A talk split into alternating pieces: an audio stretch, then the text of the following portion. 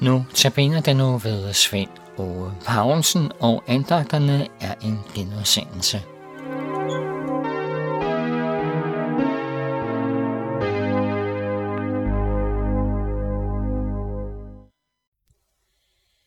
Han søgte mig i nåde, jeg gik på syndens vej. Han fandt mig træt og såret, til sig. Mens engle for Guds trone sang, og himlens harper lige.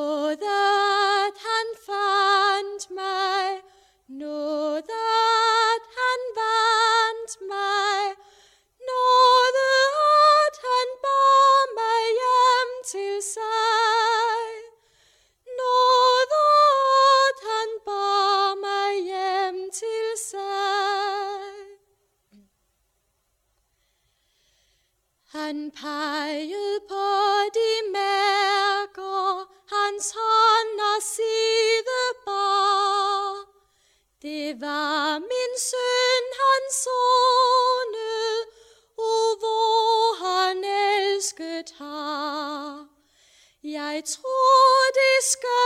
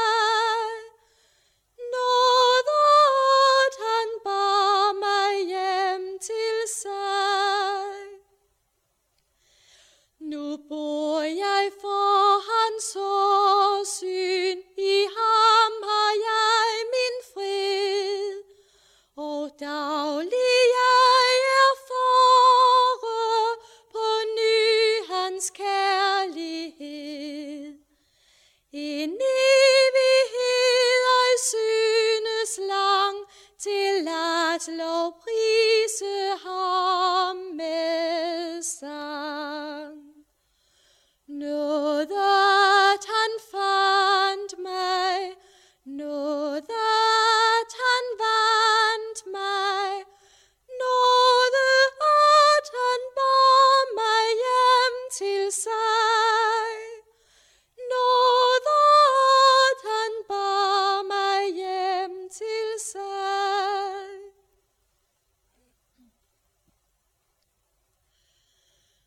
Og som de dage skrider, og hastigt iler hen, jeg venter på de tider, han kommer skal igen. Og hente hjem mig som sin brud at leve.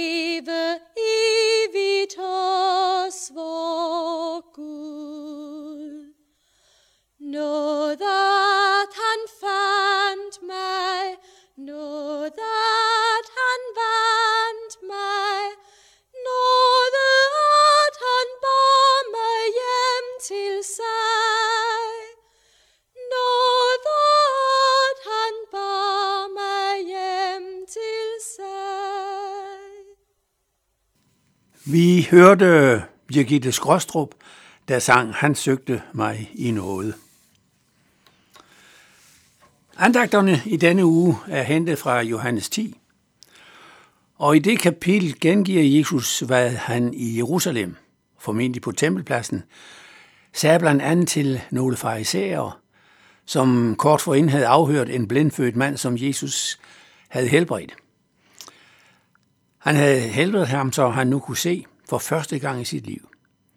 Men farisæerne troede ikke på, hvad den nu helbredte blinde fortalte om sin helbredelse, og hvem der havde helbredt ham. Så de anklager den helbredte mand for at være en Jesus-tilhænger og jager ham væk, ud fra templet. Der møder Jesus den blindfødte igen og taler kort med ham under overværelse af nogle farisæere, og herunder siger Jesus, at han er kommet til dom for denne vantro verden, der ikke vil erkende, hvem han er. Og Jesus siger herunder lidt kryptisk, at de, der ikke ser, skal komme til at se, og de, der ser, skal blive blinde. Farisæerne spørger så Jesus lidt hånligt, om vi måske også er blinde. Og der svarer Jesus nej, men bare I egentlig var. Så havde I ikke synd. Men nu ser I, og I aner, hvem jeg er, men I vil ikke acceptere det. I vil ikke acceptere, hvem I har foran jer. Og så kommer Jesus med denne lignelse. Johannes 10, 1-6. Sandelig, sandelig siger jeg jer, den der ikke går ind i forfolden gennem døren, men klatrer over et andet sted, han er en tyv og en røver. Men den, der går ind gennem døren, er forernes hyrde. For ham lukker dørvogteren op, og forerne hører hans røst, og han kalder sine egne for ved navn og fører dem ud. Når han har fået alle sine får ud, går han foran dem, og de følger ham, fordi de kender hans røst. Men en fremmed vil de aldrig følge. De vil tværtimod flygte fra ham, fordi de ikke kender de fremmedes røst. Med dette billede talte Jesus til dem, men de forstod ikke, hvad det var, han sagde, hvad det var, han talte om. Ja, Jesus bruger her et billede med en forfold.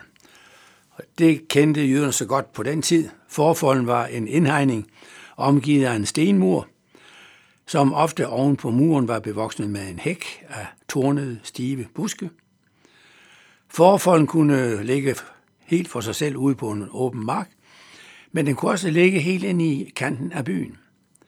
Forerne blev lukket ind i forfolden ved aftenstid, for oftest tilhørte forerne forskellige ejere, og de sørgede så for, at en vagt blev sat ved lågen ind til forerne. Han fik ansvaret for dem indtil næste morgen, hvor forne blev lukket ud igen. Vagten sov almindeligvis lige ved siden af lågen. Ja, ofte lå han direkte i lågen og sov, så ingen kunne komme forbi ham der, uden at han vågnede. Så ingen kunne ubemærket komme ind til forne af den vej. Hvis nogen ville benytte en anden vej ind til forne, ja, så måtte de op over muren med tornehækken. Og det kunne jo kun en tyv finde på. Nej, den der gik ind gennem døren til forfolden, det var jo forernes hyrder. Han kom om morgenen for at hente dem. Vagten vågnede og åbnede lågen for ham, hvorefter forhyrden med sine særlige lokketoner kaldte på sine får, måske ved jøjling eller sådan andre særegne råb, som forerne kendte så godt. Og forhyrken genfandt derfor hurtigt sine får. Ja, de kom faktisk direkte hen til ham. Og ja, ofte har de, hver især forne fået særlige kælenavne, som forhyrden brugte, når han kaldte på den.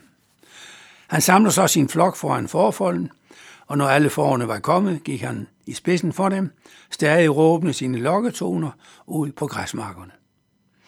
Og forerne følger ham så villigt, for ham kender de godt. Ham er de helt trygge ved. Han ville aldrig lade dem i stikken, eller gøre dem noget ondt. Hans røst er de trygge ved. Men en fremmed røst ville de aldrig følge, men tværtimod flygte fra. En fremmed røst ville gøre forerne utrygge, for hvem er han, hvis røst de hører? De kender ham ikke. Jesu tilhører kendte så godt den situation, som han beskriver her i sin lignelse. Men hvad vil han dog sige med det? Det undrer tilhørende sig over. Og svar herpå får vi være senere i løbet af ugen her. Men det, der er værd at huske her, er, at Jesus tilhører ikke ville anerkende, at han, Jesus, skulle være noget særligt. Han har måske nok særlige evner til at helbrede, men dem var der jo flere af. Hvad særligt skulle det vel være ved Jesus, denne tømmer oppe fra Galilea, et lille område langt mod nord, ja faktisk på den anden side af Samaria. Og Samaria kunne jo slet ikke anerkendes som et jødisk samfund.